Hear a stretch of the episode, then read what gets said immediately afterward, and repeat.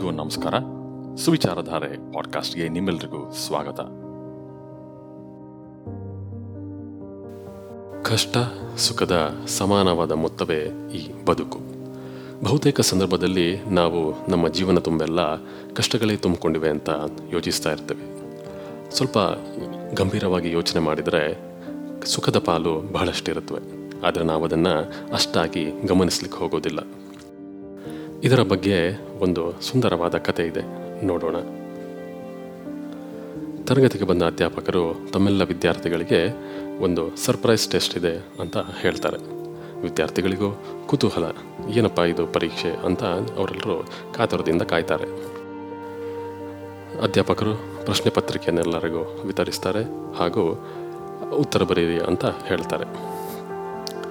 ಪ್ರಶ್ನೆ ಪತ್ರಿಕೆಯನ್ನು ನೋಡಿದ ವಿದ್ಯಾರ್ಥಿಗಳಿಗೆ ಆಶ್ಚರ್ಯ ಕಾದಿರುತ್ತೆ.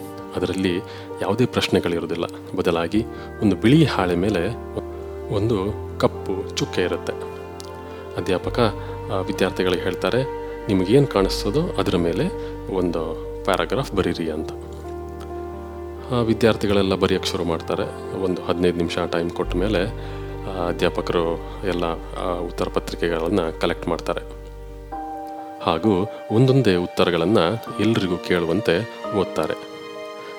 ಎಲ್ಲ ವಿದ್ಯಾರ್ಥಿಗಳು ಆ ಕಪ್ಪು ಚುಕ್ಕೆಯ ಬಗ್ಗೆಯೇ ಉತ್ತರಗಳನ್ನು ಬರೆದಿರ್ತಾರೆ. ಎಲ್ಲ ಉತ್ತರಗಳನ್ನು ಓದಿದ ಬಳಿಕ ಆ ಅಧ್ಯಾಪಕರು ತರಗತಿಯನ್ನು ಉದ್ದೇಶಿಸಿ ಹೇಳ್ತಾರೆ, ಈ ಉತ್ತರಗಳಿಂದ ನಾನು ನಿಮಗೆ ಯಾವುದೇ ಅಂಕಗಳನ್ನಾಗಲಿ, ಗ್ರೇಡ್ಗಳನ್ನಾಗಲಿ ಕೊಡೋದಿಲ್ಲ. ಬದಲಾಗಿ ಇದರ ಒಂದು ಜೀವನದ ಪಾಠವನ್ನು ನಾನು ನಿಮ್ಮೆಲ್ಲರೊಂದಿಗೂ ಹಂಚಿಕೊಳ್ಬೇಕಂತಿದ್ದೇನೆ ಅಂತ ಹೇಳ್ತಾರೆ. ನೀವೆಲ್ಲರೂ ಇಲ್ಲಿ ಕಾಣ್ತಿದ್ದ ಕಪ್ಪು ಚುಕ್ಕೆಯ ಬಗ್ಗೆ ಬರೆದ್ರಿ.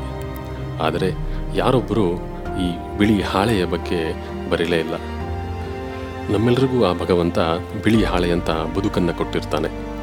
ಆದರೆ ನಾವು ಆ ಕಪ್ಪು ಚುಕ್ಕೆಯ ಮೇಲೆ ಜಾಸ್ತಿ ಗಮನ ಕೇಂದ್ರೀಕರಿಸಿರ್ತೇವೆ. ಇಲ್ಲಿ ಖುಷಿಯಾಗಿರಲು ಹಲವಾರು ಕಾರಣಗಳಿರ್ತವೆ. ಆದರೆ ನಾವು ಆರೋಗ್ಯ ಸಮಸ್ಯೆ, ಹಣಕಾಸಿನ ಸಮಸ್ಯೆ, ಮುರಿದು ಹೋದ ಸಂಬಂಧಗಳ ಬಗ್ಗೆ ಜಾಸ್ತಿ ಯೋಚಿಸ್ತಾ ನಮ್ಮ ಖುಷಿಗಳನ್ನು ಹಾಳು ಮಾಡಿಕೊಳ್ತೇವೆ. ನಮ್ಮ ವಿಶಾಲವಾದ ಬದುಕಿನ ಪುಟಗಳಿಗೆ ಹೋಲಿಸಿದರೆ ಈ ಕಪ್ಪು ಚುಕ್ಕೆ ತುಂಬ ಸಣ್ಣವು.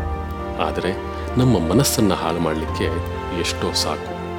ಹಾಗಾಗಿ ಈ ಕಪ್ಪು ಚುಕ್ಕೆಗಳಿಂದ ನಮ್ಮ ಮನಸ್ಸನ್ನು ದೂರ ಮಾಡಿ ಉಳಿದ ಬದುಕಿನ ವಿಶಾಲವಾದ ಪುಟಗಳಿಗೆ ತೆರೆದುಕೊಳ್ತಾ ನಮ್ಮ ಜೀವನವನ್ನು ಸುಂದರವಾಗಿಸೋಣ.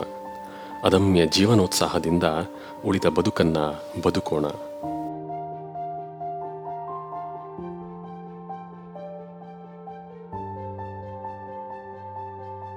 ನಿಮಗೆ ಈ ಪಾಡ್ಕಾಸ್ಟ್ ಇಷ್ಟ ಆಗಿದ್ದಲ್ಲಿ ಲೈಕ್ ಮಾಡಿ ಶೇರ್ ಮಾಡಿ ಹಾಗೂ ಈ ಪಾಡ್ಕಾಸ್ಟನ್ನು ಸಬ್ಸ್ಕ್ರೈಬ್ ಮಾಡ್ಕೊಳ್ಳಿ.